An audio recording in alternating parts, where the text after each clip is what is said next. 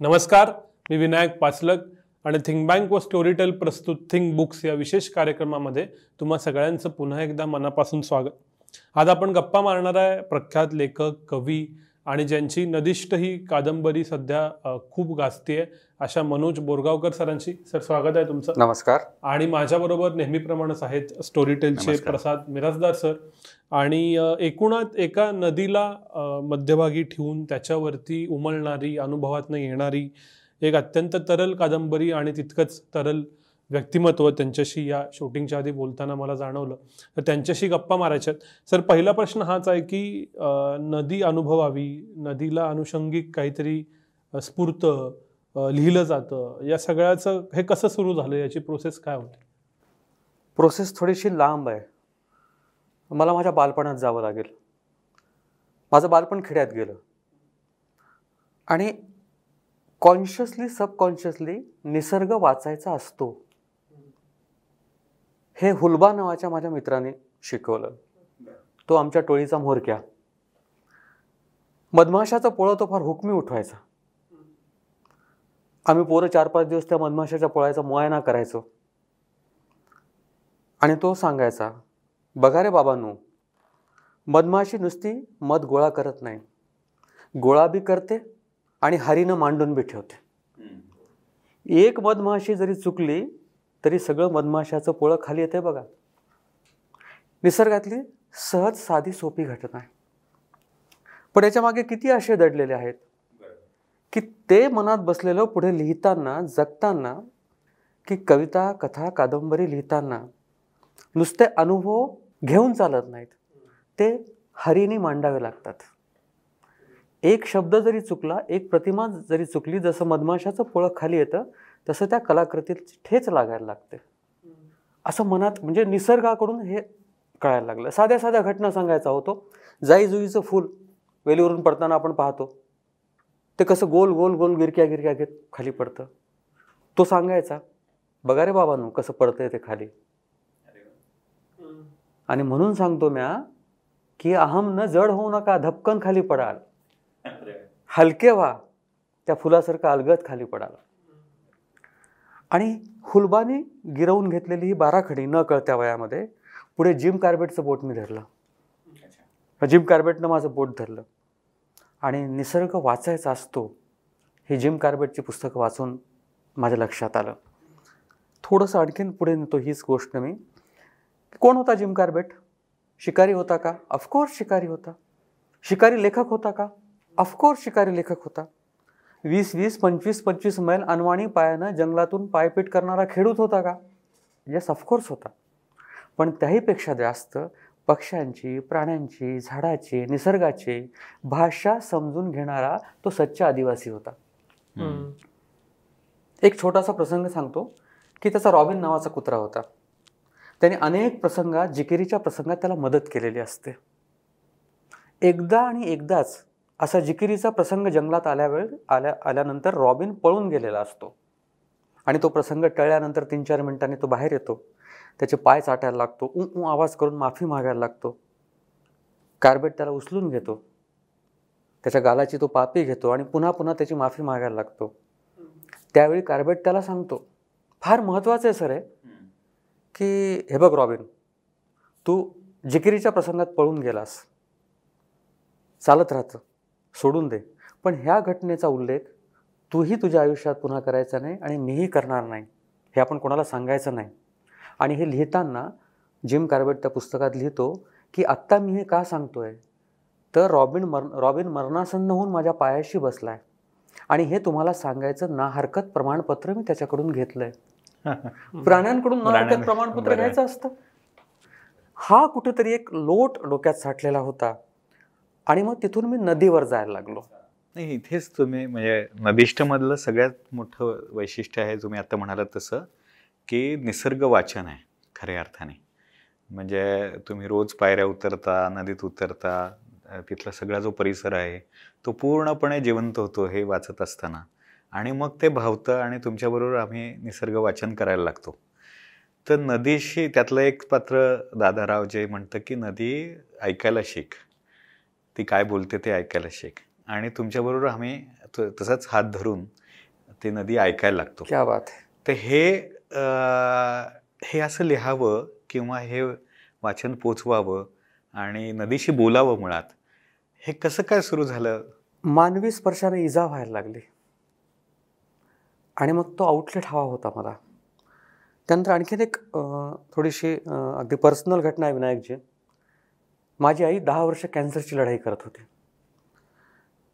आणि आम्ही ट्रीटमेंटला मुंबईला जायचो ट्रेननी. आणि एक दिवस रात्री झोपताना माझ्या बाजूच्या बर्थवरती होती मी तिला सांगितलं की आई रात्री बाथरूमला वगैरे उठलीस तर मला उठव एकटी जाऊ नकोस. दीड दोनच्या सुमारास मला जाग आली आणि पाहिलं तर बाजूच्या बर्थवर आई नव्हती. मी कावरा बावरा झालो आणि मग चालत चालत बाथरूमपर्यंत गेलो. तर बाथरूमची दांडी धरून आई वेदनेच्या चेहऱ्याने उभी होती. वेदना चेहऱ्यावर अशी प्रचंड पसरलेली होती. म्हणलं आई काय झालं?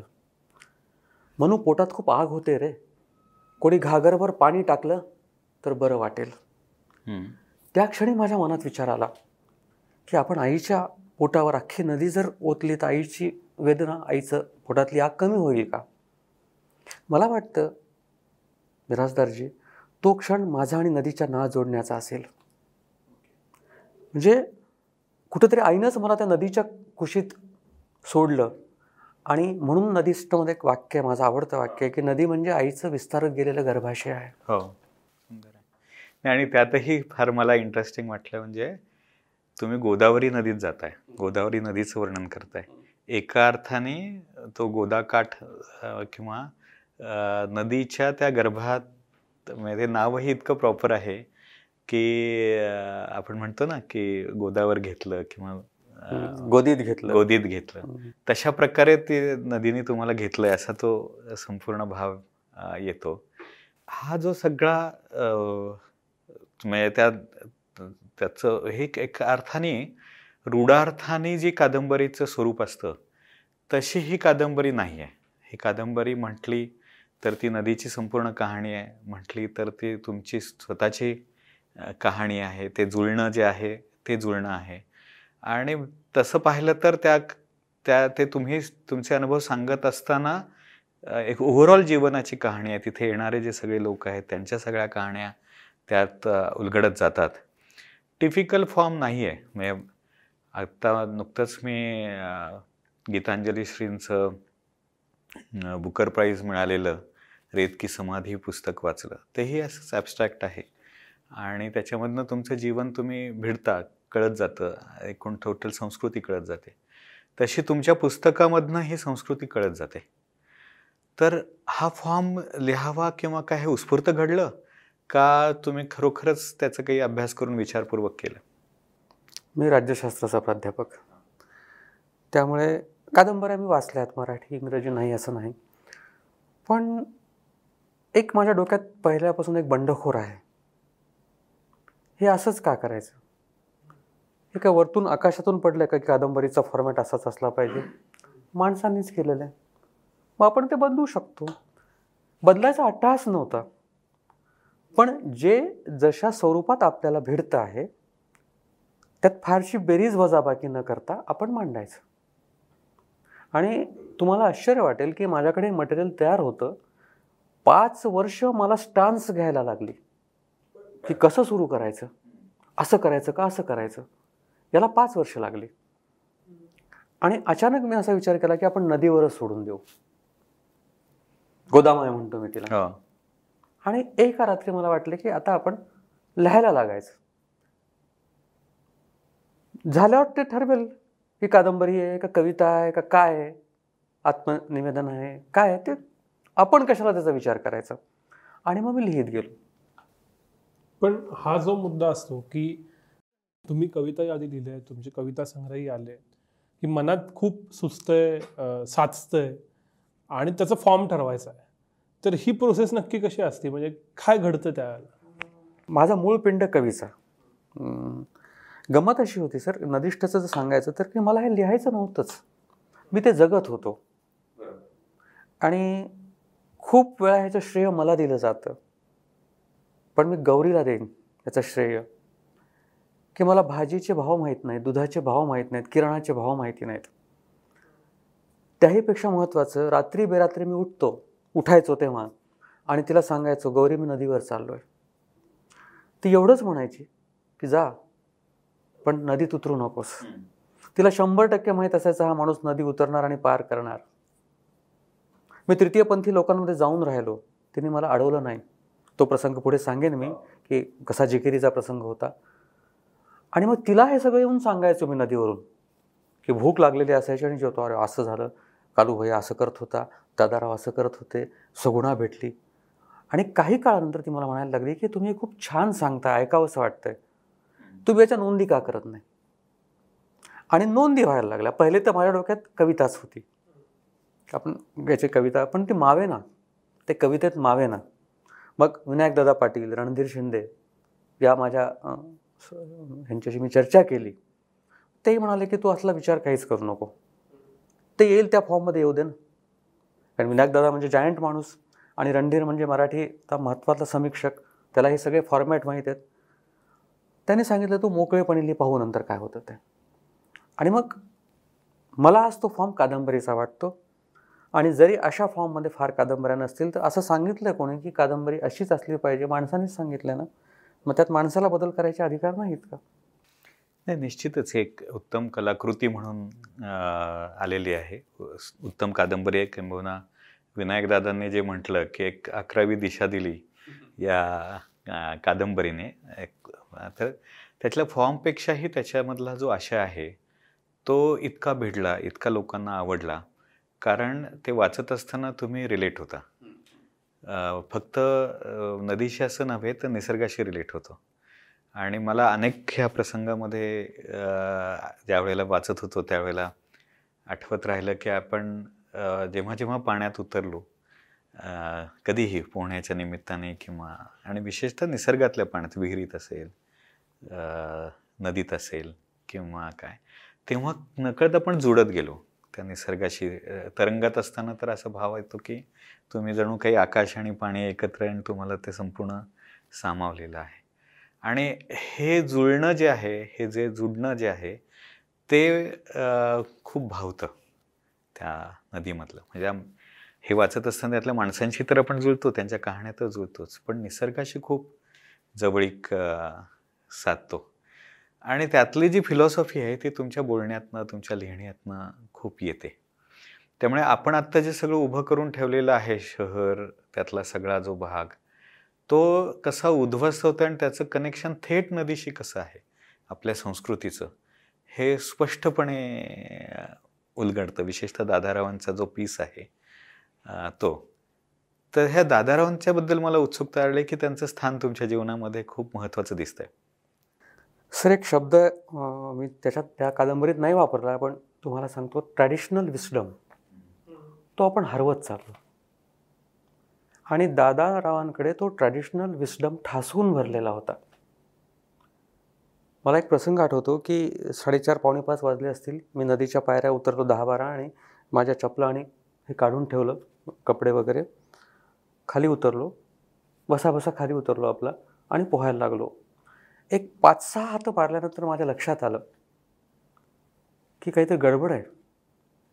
आपण कुठेतरी विपरीत दिशेने चाललो आहेत वरचे दरवाजे सोडलेले होते आणि पाण्याला प्रचंड फ्लो होता आणि मी वर पाहिलं तर चौदा पंधराव्या पायरीवर असलेले माझ्या चपला आणि कपडे वाहून चाललेले होते. फक्त चार पाच हात मारले होते मी. समहाव मी परत आलो. समहाव म्हणजे काय ते ती प्रोसेस आहे. आणि मग हा किस्सा दादारावला सांगितला.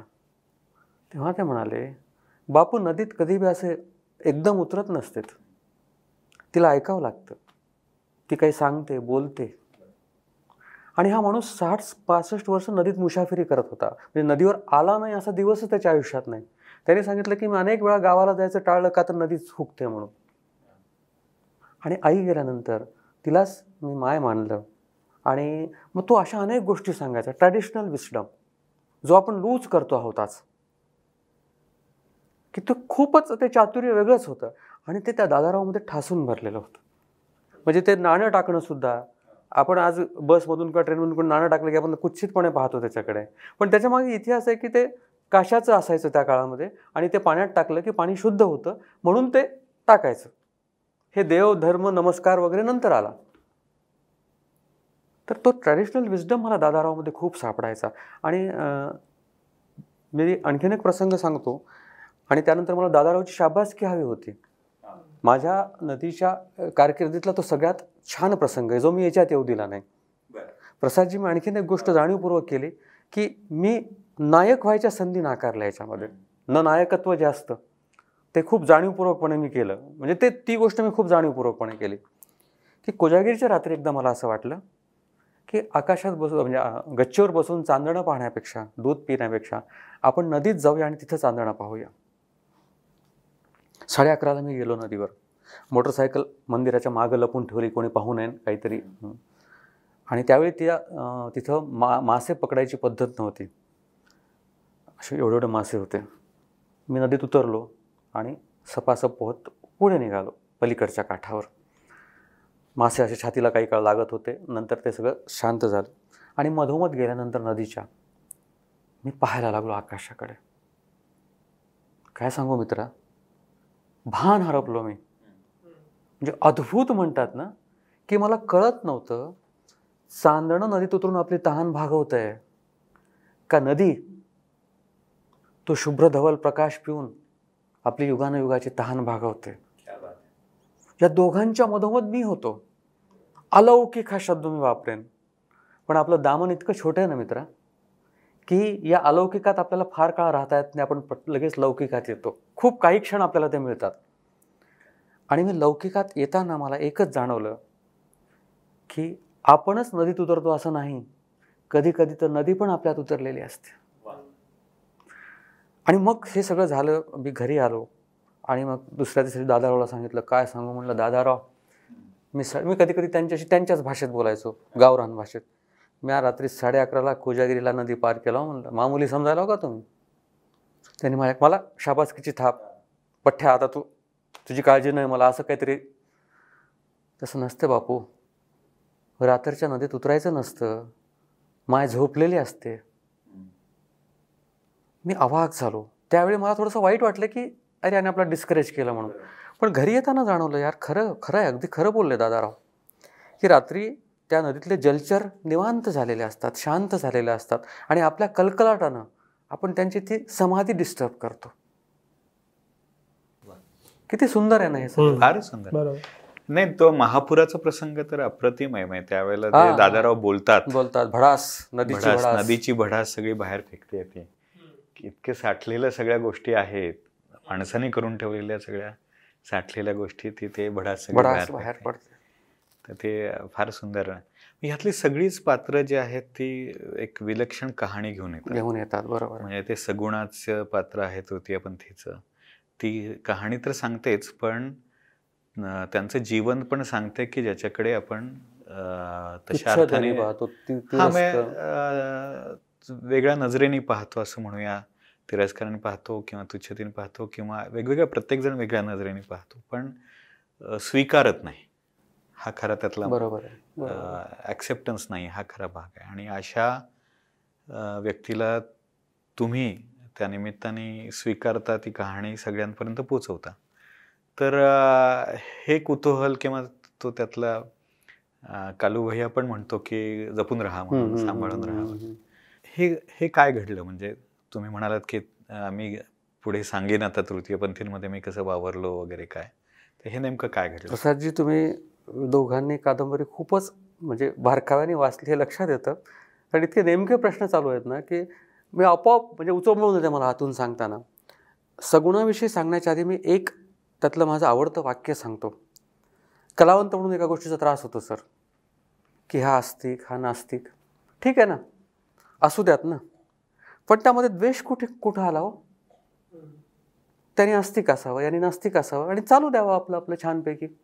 त्यात एक वाक्य आहे की नदिष्टमधलं माझं आवडतं वाक्य किंवा माझी जगण्याची फिलॉसॉफी समजा तुम्ही की एखाद्या आस्तिक असेल तर इतकं टोकाचं आस्तिक असलं पाहिजे की एखाद्याचं नास्तिक पण सुद्धा त्याला प्राणपणाने जपता आलं पाहिजे.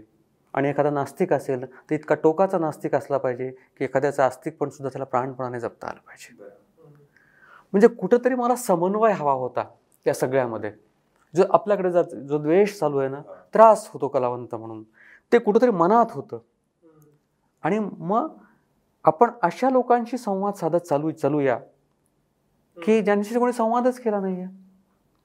आणि निव्वळ योगायोग ती ट्रेनमध्ये भेटते. तिचं ते वाक्य. की हिजडा कोणाला कोणाला म्हणायचं? फार छान इंटरेस्टिंग हे आहे आहे. हा- नजर चोरली जाते. म्हणजे तिच्याकडे पाहताना नजर चोरली जाते तेव्हा ती म्हणते की कोण नजर चोरतय? मी का तू? हिजडा कोणाला म्हणायचं? नजर तू चोरतोय. हिजडा कोण? तू का मी आणि मला तिथं तो तो शब्द वापरला ट्रॅडिशनल विस्डम ते जाणवला. आणि मग थोडं सेफ वाटलं मला तिच्याशी संवाद करायला. आणि ती नदीवर येते हे कळालं. म्हटलं मग आता तर काही हरकतच नाही. मग आम्ही नदीवर भेटायला लागलो. असं ठरवायचो. फार सुंदर आहे ते सगळी प्रक्रिया. मी अपडाऊनची नोकरी करायचो तेव्हा. आणि आमच्या निरूपानिरूपी फार सुंदर आहे. त्यांना लिस्टमध्ये आली आहे ती कशी व्हायची ती. आणि ती उलगडायला लागली माझ्यासमोर. आणि मला स्पष्ट जाणवायचं ती माझ्याकडे गिरिया म्हणून पाहते. ती मांडीवर हात ठेवायची कास्ट्युमवर असायचो मी पण तिने कधी मर्यादा नाही ओलांडली. गिरिया म्हणजे हिजड्यांनी ठेवलेल्या पुरुषाला गिरिया म्हणतात.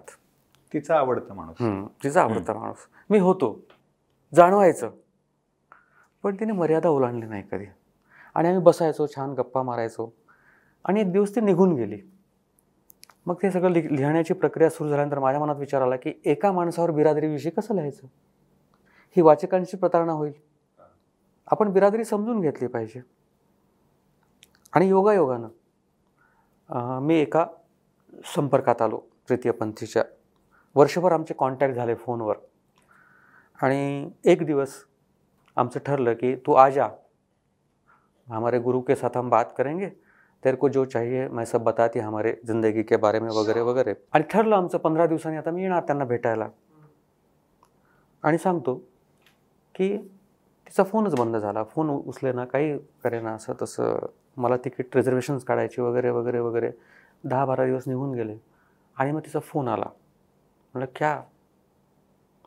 तुमने मुझे कहा था कि आना है मिलना है और कोई संपर्क ही नहीं।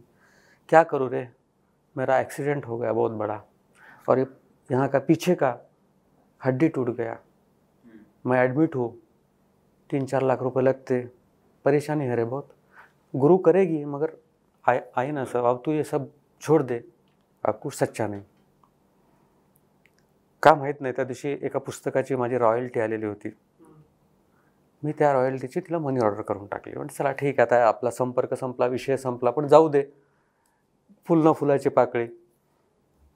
एमओ करून टाकली मी. तेव्हा काय आजच्यासारखं फोन पे फिन किंवा काही नव्हतं. पाच सहा दिवस रात्री अकरा वाजता मला फोन आला. कौन है रे तू?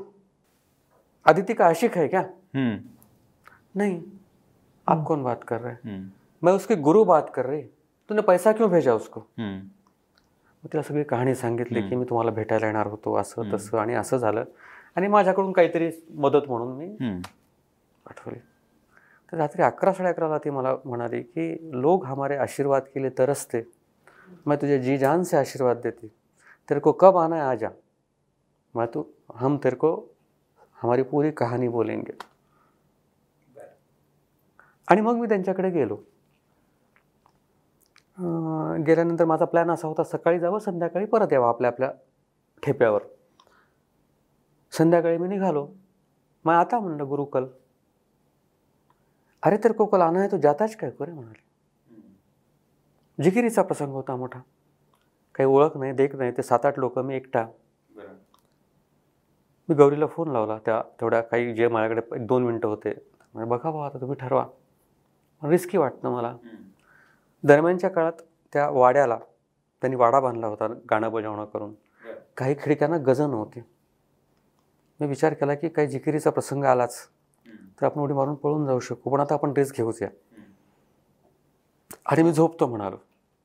प्रसादजी त्यानंतर त्यांनी माझ्या कानशिलावर असे बोटं हात फिरवला. म्हणजे गालावर सॉरी आणि कानशिलावर असे कडकड कडकडकड बोटं मोडले. त्या कडकड बोटांचा आवाज आजही मला नदिष्ठच्या पानापानातून ऐकू येतो. या सगळ्यात एक वेगळा प्रश्न समोर येतो की हे सगळे अगदी प्युअर अनुभव आहेत की जे तुम्ही घेतले ज्या तुम्ही सगळ्या प्रोसेसमधनं कायम जात राहिला. आणि तितके तुम्ही ते घेण्यासार इतकंच मोकळे आणि ओपन होता. पण एका बाजूला रोजचं जगणं तुम्ही प्राध्यापकही आहात तिथली काय म्हणायचं की लौकिकाची मगजमारी ह्याच्यात रोज कॉन्फ्लिक्ट तयार नाही व्हायचं मनात लिहिताना की एक एका बाजूला एक वेगळी आस आहे आणि दुसऱ्या बाजूला रोजचं जगणंही जगायचं आहे. हा कॉन्फ्लिक्ट नव्हता. अगदी बरोबर विचारलं तुम्ही. आपण दहा ते पाच मेंटॅलिटीतली माणसं. मला वाटायचं की चुकून चुकून जर सगुणा कॉलेजला आली मुलींचं कॉलेज आमचं काय होईल? काही होऊ शकतं. ही भीती वाटायची. पण जसजसा जसं मी सगुणाच्या संपर्कात येत गेलो ना तिच्यातलं जे चांगुलपण मी दस्तोवस्कीचं एक वाक्य लहानपणी वाचलं होतं की I can't and shall not believe की evil is man's basic instinct त्याची प्रचिती मला तिच्या वागण्यातून म्हणजे पहिल्यांदा तिने जेव्हा मी आम्ही पहिल्यांदा नदीवर यायचं ठरवलं माझी सिट्टीपिट्टी गुम झाली होती की आता ही बयो गाडीवर बसली तर आपलं नांदेड आहेच केवढं? झालं आता बोभाटा होणार. पण तिनं माझं लौकिक सांभाळलं. आणि तुम्ही म्हणता तसं मला त्रास व्हायचा. की काय होईल बा याच्यातून? कसं होईल? काय होईल? नंबर द्यायचे टाळले मी. आपली मेंटॅलिटीची दहा ते पाच आहे. माझे मोबाईल नंबर द्यायचे टाळले. पण तरीसुद्धा की त्यांचं जे जे एक जे त्यांचं म्हणजे तो काय मॅग्नेटिक जे होतं ना भिकायची असेल ती असेल ते मला ओढून न्यायचं तिकडं. पण आता बघू होईल ते होईल. शेवटी आमच्याकडे मराठवाड्यात म्हणतात जे होईल ते होईल. बघूत आता. या हिशोबाने मी त्यांच्याशी अटॅच आणि खूप वेगळं विश्व होतं यार ते. म्हणजे मी पहिल्यांदा सांगितलं की मानवी स्पर्शाने मला इजा व्हायची अनेक वेळा. मग ती इजा बुडवायची कुठं? त्याचं मरहम काय? तर गोदामायासारखं मरहमच नाही ना. आणि म्हणून ते आला विचार तरी मी तो त्याला दूर लोटायचो आणि पुन्हा पुन्हा तिकडे ओढल्या जायचो. आता ह्या मानवी स्पर्शाबद्दल त्याच्यातनं आठवतो तो म्हणजे तो सगळ्यात विलक्षण प्रसंग की जिथे मानवी स्पर्श झालेला नाही अशा नदीच्या ठिकाणी जाऊन तळाशी जाऊन ती वाळू काढायची.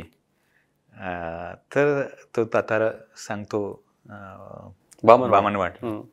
आणि ते तुम्ही चॅलेंज पण घेता आणि ते शोधत जाता.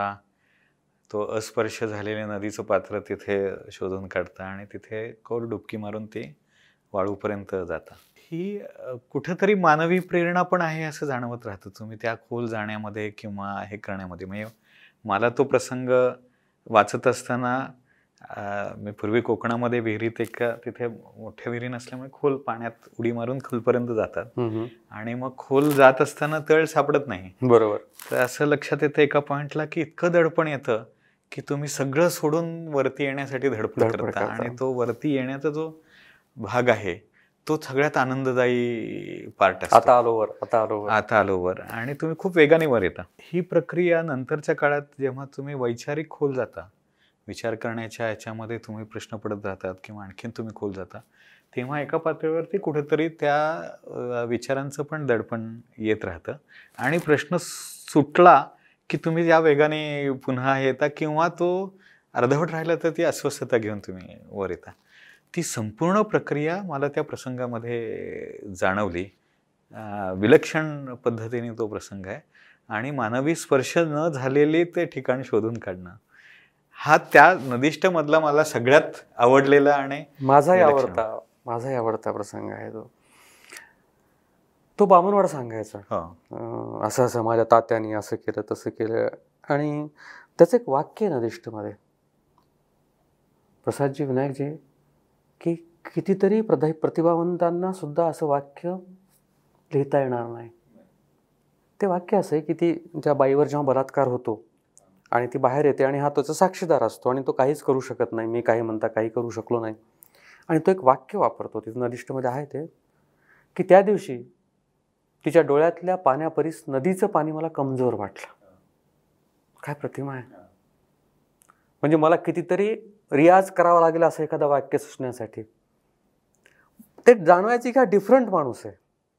हा जरी असा भोई असला वेड वेडवाकडं बोलत असला तरी हा डिफरंट माणूस आहे. मग त्याने ती किस्सा सांगितल्यानंतर माझ्या डोक्यात एकतर ते स्वभाव तुम्हाला सांगितलं की काहीतरी करत भरत राहायचं म्हणजे याचा आनंद मिळेल आपल्याला निरपेक्ष आनंद मिळेल. मग आपण का नाही काढायची अंजान जागेवरची वाळू? बघूत ना वापस येऊ. नाही आणि आणखीन एक गंमत सांगतो की मी त्याला व्हर्जिन जागा व्हर्जिन जागेची वाळू अंजान जागेची वाळू अस्पर्श जागेची वाळू असं मी म्हणालो आहे एवढा प्रयास केल्यानंतर मी त्या ठिकाणी जेव्हा गेलो पोचलो तेव्हा माझ्या मनात हा विचार तरळला की आपण याला अंजान जागेची वाळू म्हणतोय. पण याचा पुरावा काय? कोणी ना कोणी पोहत आलं असेल गेलं असेल कोणत्या ना कोणत्या काळात आपण याला अंजान कसं काय म्हणतोय? मग तिथं सुद्धा मी लॉजिक लावलं. की इथं कोणी पोहत आलं असेल गेलं असेल पण इथल्या तळाला तर कोणी स्पर्श केला नसेल. तो तळ अंजानच आहे ना. म्हणजे माणूस कसं आपल्या सोयीचे अर्थ लावतो आणि आनंद घेतो. अद्भुत होता ते सगळा प्रसंग आणि परत येताना खूप त्रास झाला मला. म्हणजे तेवढा तो सगळा पूल सांभाळणं तेवढा तो प्रवास खूप अवघड गेला मला सगळं ते. पण त्यातून जो आनंद मिळाला मुठभर वाळू. मला अनेक वाचक विचारतात ती वाळू तुम्ही कोणाला दिली आहे का? आम्हाला द्याल का? मन भरून येतो.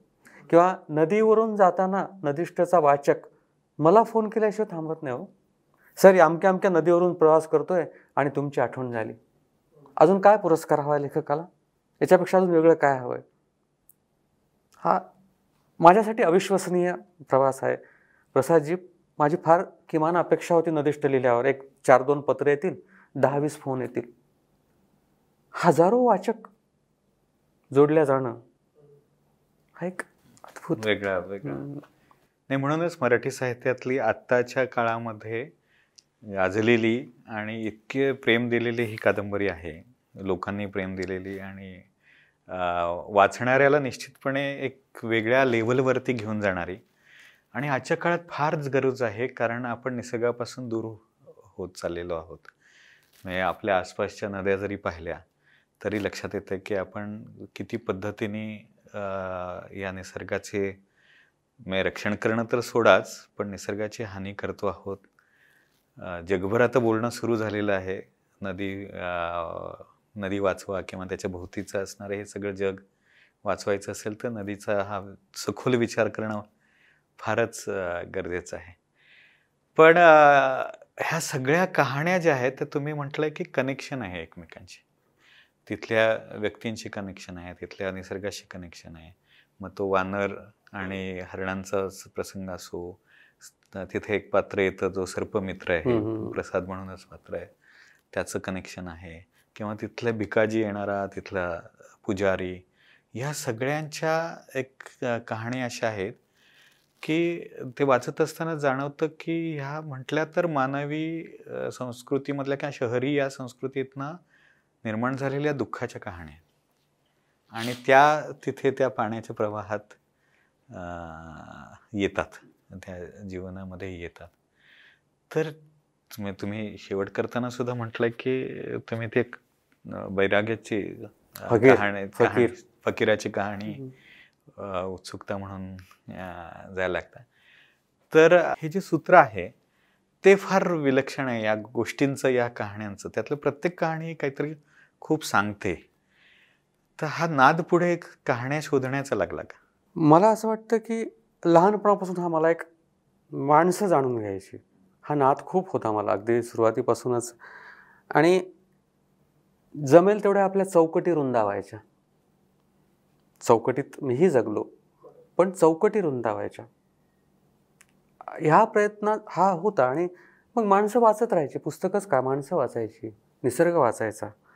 हे कुठंतरी लहानपणापासून मनात होतं आणि माझी आई आईचे संस्कार आणि वडिलांचं जे काही होतं ते खूप मोलाचं वाटतं मला या प्रवासामध्ये. की त्यांनी एक छान जगण्याचं तत्त्वज्ञान मला दिलं फिलॉसॉफी म्हणजे मी अनेक वेळा बारावीला मी दोन वेळा नापास झालो. म्हणजे जिल्ह्यातला हुशार मुलगा दहावीतला आणि बारावीला दोनदा नापास होतो. पण आई म्हणायची अरे म्हणू त्याचा विचार नको करूस तू वेगळं काहीतरी करशील मला माहिती आहे आणि यातून एक व्हिजन म्हणा दृष्टी म्हणा इतकी. तुम्ही नदिष्ट चाळ म्हणजे पाहाल अगदी आत खोलवर तिचा विचार कराल. तर ही सगळी माणसं अचाट दुःखानं वेढली गेलेली आहेत. पण जगण्यातल्या चांगुलपणावरचा त्यांचा विश्वास अजिबात संपलेला नाही. त्या दुःखापलीकडे कुठंतरी एक छान बीज त्यांच्यामध्ये आहे. भिकाजी म्हणतो मी भिकाऱ्यात शेवटी बसतो. तापच नाही डोक्याला. पहिल्या रांगेत रांगेत पहिलं बसलं की भांडणं होतात. म्हणून मी मागच बसलेला असतो. भिकाजीला मी जेव्हा पहिल्यांदा पन्नासची नोट काढून दिली तर हा माणूस पाच दिवसांनी ती नोट पाहतो. आपल्या मुलांना कोणी गिफ्ट दिलं तर लगेच फाडून पाहतात काय दिलंय काय नाही. तो पाच दिवसांनी पाहतो म्हणतो एवढे पैसे कशाला दिला हो? मी आज पाहिलं तुमची नोट. सुंदर आहे ना हे सगळं? म्हणजे अनुकरणही आहे. आणि जे आपल्या रोजच्या लौकिकातून हरवून चाललंय. आम्ही आपण आपण फक्त गणित मांडतो. या गणितापलीकडे आम्ही पाहायलाच तयार नाही आहेत.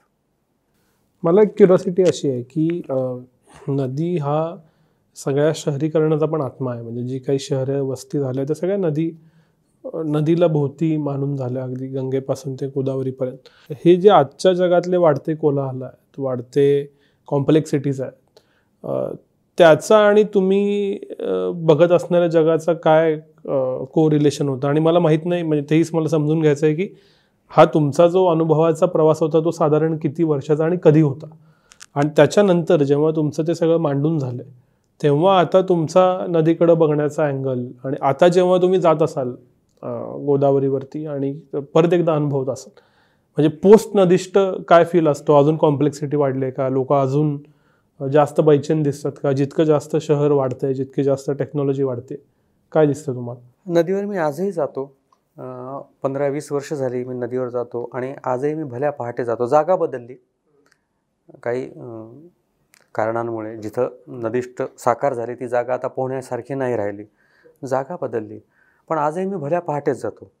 कारण मला तिथं कोल्हाल माणसांचा नको असतो. आणि पलीकडच्या किनाऱ्यावर गेल्यावर मला खूप काही सापडतं. पण एक सांगतो विनायकजी प्रसादजी. एक झालं. नदिष्ट लिहिण्याच्या आधीची जी प्युरिटी होती ना ती प्युरिटी थोडीशी हरवल्यासारखी वाटते. कारण आपण आता काहीतरी शोधतोय. आपण काहीतरी शोधतोय हा. फील. डोक्यावर बसला. कविता लिहिताना कसं असतं बघा की आपण कविता जेव्हा लिहित असतो ती प्रोसेस असते. आणि मध्ये कुठेतरी वाटलं की आपण फार छान कविता लिहितोय. असं जरी वाटलं ना ती कविता बिघडून जाते. ती भीती मला आता वाटते. की तेव्हा मी प्युअर होतो मला काही लिहायचं नव्हतं. मला ते सगळं असं अनुभवायचं होतं. आणि मी छान पेटून उठायचो किंवा काय मला ते जिवंत पण मला मिळायचं. नदीतून आल्यानंतर जे एक पाकिजगी माझ्या मनामध्ये नांदायची. एक पावित्र्य मनामध्ये जे असायचं. आता मी थोडा कॉन्शियसली बघतो. आता मला ते इरॅडिकेट करायचं त्याचं ऑबॉर्शन करायचं आहे मला. की नाही आपण तसंच पाहिलं पाहिजे नदीकडे. अजूनही मी नदीवर कोणी काही चांगलं लिहून पाठवलं की तिथे तिला आधी वाचून दाखवतो. नाही बघ तुझ्यावर हे लिहिलंय. आता आमच्या मराठवाड्यात कोणी नदीवर जर पोस्ट टाकली नदीष्ठवर म्हणत नाही नदीवर तर गोदामाय लिहितं. हा नदीष्ठचा परिणाम आहे. तर मी प्रयत्न करतोय आणि मला तुमच्या ह्याचाच पुढचा प्रश्न विचारतो की पोस्ट नदिष्ट काय? याच्यानंतर तुम्ही काय करणार? याच्यानंतर तुम्ही काय लिहिणार? वाचक म्हणतात नदिष्ठचा सिक्वेल येणार का? मला काहीच माहीत नाही. मी अनेक वेळा या अँगलने विचार केला पण माझ्या लक्षात असं आलं की ते अल्मक आपल्या पदरात पडेल.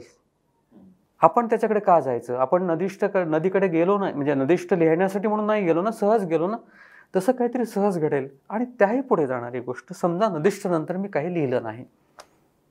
जगाच्या व्यवहारात काय फरक पडणार आहे? आणि मी आज लिहिलं तर नदिष्टची पुण्याई एवढी आहे की एक आवृत्ती हातोहात संपेल.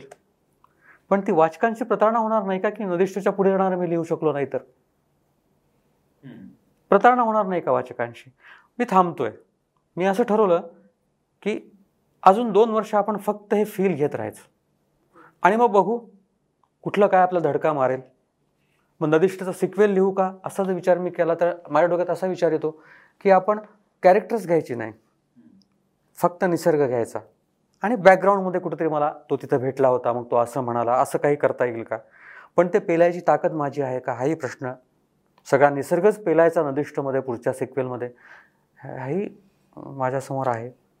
उत्स्फूर्तपणे आलं तर ते तरच तो तो माझा पहिल्यापासूनचा प्रघात आहे. की अगदी मला कळत नव्हतं ते म्हणजे बी बारावीला एम एला असेल तेव्हा दिवाळी अंकाचे फोन यायचे कवितेसाठी. पण मी असं कधीही की अंकाचा फोन आला म्हणून कविता लिहून दिली नाही. ते जे काही घडत गेले ना त्याची जी जगण्यातली जी एक त्याला आपण मातब्बरी म्हणू थिल्लरपणा नाही करायचा. खानदानी जगायचं. उत्स्फूर्तपणे प्रसादजी म्हणाले तसं आलं काही भिडलं मला तर लिहिन. हू नोच ते नदिष्ठच्या पेक्षा उंचीवर जाणारा असेल. काय ठरवेल. तुम्ही आता पाकिजगी शब्द वापरला तेव्हा मला तेही एक त्यातलं वैशिष्ट्य जाणवलं की त्यातले जे शब्द आलेले आहेत ते असे खास हिंदी उर्दू किंवा काही टिपिकल मिश्र मराठवाड्यातल्या बोलीतले. बोलीतले. असे सगळे व्यक्त झाले त्यातली पात्र सुद्धा ती बोलतात किंवा काही पद्धती आता इंटरेस्ट आहे त्यातल्या ज्या बायका आहेत त्या आंघोळ धुवायला येतात क्या बात आहे काय सुंदर पकड तर हे हे सगळं म्हणजे सहज उत्स्फूर्त असंच आलंय का तुम्ही? कशा पद्धतीने ते भाषा भाषेचा काय विचार केला? सकिना बी असेल. ती आंघोळ धुवायलाच म्हणायची. तो विषयच नाही. ती आंघोळ धुवायलाच म्हणायची. ती मला माटी मिले म्हणायची. आमच्याकडे माटी मिले ही फार वाईट शिवी आहे. पण ती जेव्हा ही शिवी द्यायची मला अंगावर मोरून यायचो कारण त्या शिवी मागे ती मला थोडं जवळचं मानते. असा एक त्यातलाही होता. आणि तुम्ही भाषेचं म्हणाल तर आम्ही निजामी राजवटीत राह म्हणजे निजामी राजवटीच्या त्या जवळ. राहिलो. राजवटीत नाही राहिलो पण त्या भागात राहिलो. तर तिथं साधी साधी माणसं हिंदी उर्दू शब्द इतकी सहज वापरतात. दूधवाली बाई दूधवाला माणूस ढोर राखी की ते सहज उर्दू हिंदी शब्द वापरतात. ते कानावर पडत गेले आणि मनात रुजत गेले. तिथं तेलुगू भाषा आहे. ते काही शब्द त्याच्यामध्ये आहेत. आणि विनायकदादांशी बोललो रणधीरशी बोललो तर तेही म्हणाले की यातले ऐंशी ते नव्वद टक्के शब्द आमच्यासारख्याला समजतात. दहा टक्के कदाचित समजणार नाहीत पण म्हणून तू ते बदलू नकोस. एक अंदाज येतो की याच्यातून काय म्हणायचं आहे जसं आमच्याकडे पाऊस धोधो पडत नाही आमच्याकडे खरनाट पाऊस पडतो. मग मी जर खरनाट पाऊस म्हणणार नाही तर मला तो फीलच येणार नाही पावसाचा. आणि याच्यापुढे जर याच्यामागे काही फिलॉसॉफी आहे का असं तुम्ही विचाराल तर तीही माझ्या डोक्यात आहे. जात पात धर्म वंशभाषा आपण माणसा माणसात भेद केले. भाषा जर एकमेकामध्ये सहज मिसळत असतील तर आपलं काय चाललंय? मिसळू द्या ना त्यांना. काय काय अडचण आहे तुम्हाला? हा एक विचार. पण तो विचार विचारापेक्षा ते उत्स्फूर्त पण जास्त आहे त्याच्यामध्ये. मला तसंच बोललं तर मला मजा वाटते. आता मी इथं तुमच्या पुण्यात आलो आहे तुमची भाषा वगैरे तर खूप आकर्षण आहे आम्हाला. पण मी इथं इथल्या माणसांशी बोलताना माझ्या भाषेचा बाज नाही सोडू शकत मी कारण मी व्यक्तच होणार नाही ना मग. आणि ही तर कलाकृती आहे. मग इथं मी माझा बाज का बदलू भाषेचा? जो आहे तो आमच्याकडच्या भाषेचा बाज. आणि दहा टक्के शब्द तुम्हाला समजले नाही तर यातून काय ध्वनित होतं तुम्हाला नक्की समजतं. आणि नदिष्ठचं मला सगळ्यात आवडलेली गोष्ट अशी की विनायकजी प्रसादजी तुमच्यासारख्या इंटेलेक्च्युअल माणसांना सुद्धा हे पुस्तक आवडतं. आणि सामान्य वाचकालाही ते आवडतं. बरोबर. खरं हे का झालं हे रहस्य मला अजूनही कळलं नाही. हे का? मी अनेकांना प्रश्न विचारतो की असं होतं की इंटेलेक्च्युअल क्लासला तरी आवडतं किंवा कॉमन क्लासला तरी आवडतं? नाही आज पाय- तुमच्या ह्या मुळे मला म्हणजे हा प्रश्न मी तुम्हाला विचारतो नाही गमतीशीर. असं वाटलं की यातली सर्वसामान्य पात्र सुद्धा इतकी इंटेलेक्च्युअल आहे क्या बात की निसर्गाकडे बघतात. असा भेद करण्यातही काही अर्थ अर्थ नाही बरोबर पण आता इंटेलेक्च्युअलीच बोलायचं झालं.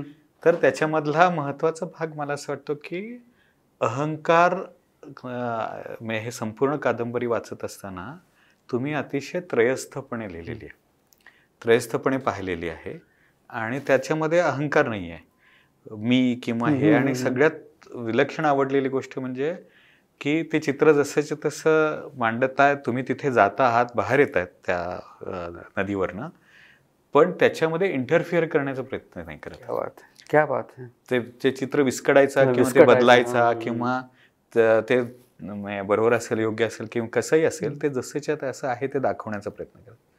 आणि ही जी त्रयस्थता आहे हे जे ऑब्जेक्टिव्हिटी आहे ही ऑब्जेक्टिव्हिटी ही खूप भावते. कारण आपणही त्या ऑब्जेक्टिव्हली पाहू शकत नाही नेहमी एरवी. बरोबर बरोबर. त्याच्यामुळे त्या कादंबरीतनं येणारी जी ऑब्जेक्टिव्हिटी आहे ती कुठल्याही वाचकाला अपील. अपील करते भावते असं मला वाटतं. आणि म्हणूनच ही कादंबरी अतिशय विलक्षण वाचनीय झाली आहे आणि आता ती स्टोरी टेलवर येते तर ती ऐकण्याजोगी पण आहे. कारण सचिन खेडेकरांच्या आवाजामध्ये ही कादंबरी ऐकणं हा सुद्धा एक विलक्षण अनुभव असणार आहे. यालाच घेऊन मला या मुलाखतीच्या शेवटाकडे येताना असं विचारायचं होतं तुम्हाला की लिहिलं मग ते ऑडिओमध्ये आलं. पण ज्या कथा ज्या जेन्युनिटी आणि ज्या स्टोरीज तुमच्या आत आहेत तर त्या अजून वेगवेगळ्या फॉर्ममध्ये आणाव्यात असं तुम्हाला वाटलंय का? मग ते नाटक असेल सिनेमा असेल दृकश्राव्य असेल. कारण हे सगळं खूप व्हिज्युअल आहे. म्हणजे मी आत्ता तुमच्याशी बोलताना खरं सांगायचं तर मी एकदम शहरी पश्चिम महाराष्ट्रात नेणारा मी आयुष्यात एकदा नांदेडला आलो असेल. नांदेडची गोदावरी मला जाऊनही माहीत नाही पण I am trying to imagine सगळं इमॅजि इमॅजिनेटरी आहे. व्हिज्युअल मी मनातल्या मनात तयार करतोय. तर या सगळ्या माध्यमांकडे जायचा विचार तुमच्या मनात आला आहे का किंवा तसं काही तुम्ही विचार करता? म्हटलं तर बालिश म्हणा म्हटलं तर भाबडेपट म्हणा हे जे काय होईल ते गोदामाय ठरवेल. म्हणजे आता स्टोरी टेल हे करतं आहे. माझा समज असा आहे की गोदामाय त्यांच्याकडून व्हायचे तिला व्हायचं आहे चांगल्या माणसांकडून. हा भाबडा समज आहे सर. बालिश समज आहे सर. पण मी तो प्राणपणापासून जपत राहीन आयुष्यभर. त्यामुळे ते गोदामाय ठरवेल. म्हणजे चंद्रकांत पोकलेंसारखा कन्नड साहित्य अकादमी अनुवादक मला म्हणतो की माझ्या हातातली सगळी दोन पुस्तकं मी बाजूला ठेवणार आणि नदिष्ट करणार आणि एका महिन्यात नदिष्ट अनुवाद ते करतात. कोण होते ते? त्यांचं माझी काय ओळख आहे? एवढा मोठा माणूस कन्नड साहित्यातला. आणि तो म्हणतो की मी अनेक भाषात साहित्य वाचलं पण नदीला असं महत्त्वाचं पात्र ठेवून कुठं कादंबरी लिहिलेली नाही. हे मी ठरवलं होतं का श्रानुवादाचं ते घडत गेलं. जसं नदिष्ट ही कादंबरी माझ्या आयुष्यात घडत गेली तसं जे काही तो पुढचा प्रवास आहे तो घडत जावा तर तो अधिक चांगला होईल. तर ही जी तुमची जेन्युनिटी आहे ती आजच्या काय मार्केटिंगच्या आमच्या मॅनेजमेंटच्या भाषेत ती तुमची स्ट्रेंथ आहे. आणि ती तशीच राहावी तुमच्याकडून असंच प्युअर लिखाण व्हावं प्युअर कलाकृती व्हावी अशा आम्ही शुभेच्छा देतो आणि नदिष्टसाठीच्या पुढच्या प्रवासासाठी पण शुभेच्छा. जसं तुम्ही म्हणालात तुमच्या धारणेनुसार किती प्रवाही तिचा प्रवास चालू राहील त्या कादंबरीचाही. तुम्ही आज वेळ दिलात आमच्याशी एवढ्या छान गप्पा मारल्यात. त्याबद्दल थिंक बँक आणि स्टोरीटेलकडून तुमचे खूप खूप आभार आणि पुन्हा एकदा शुभेच्छा. धन्यवाद.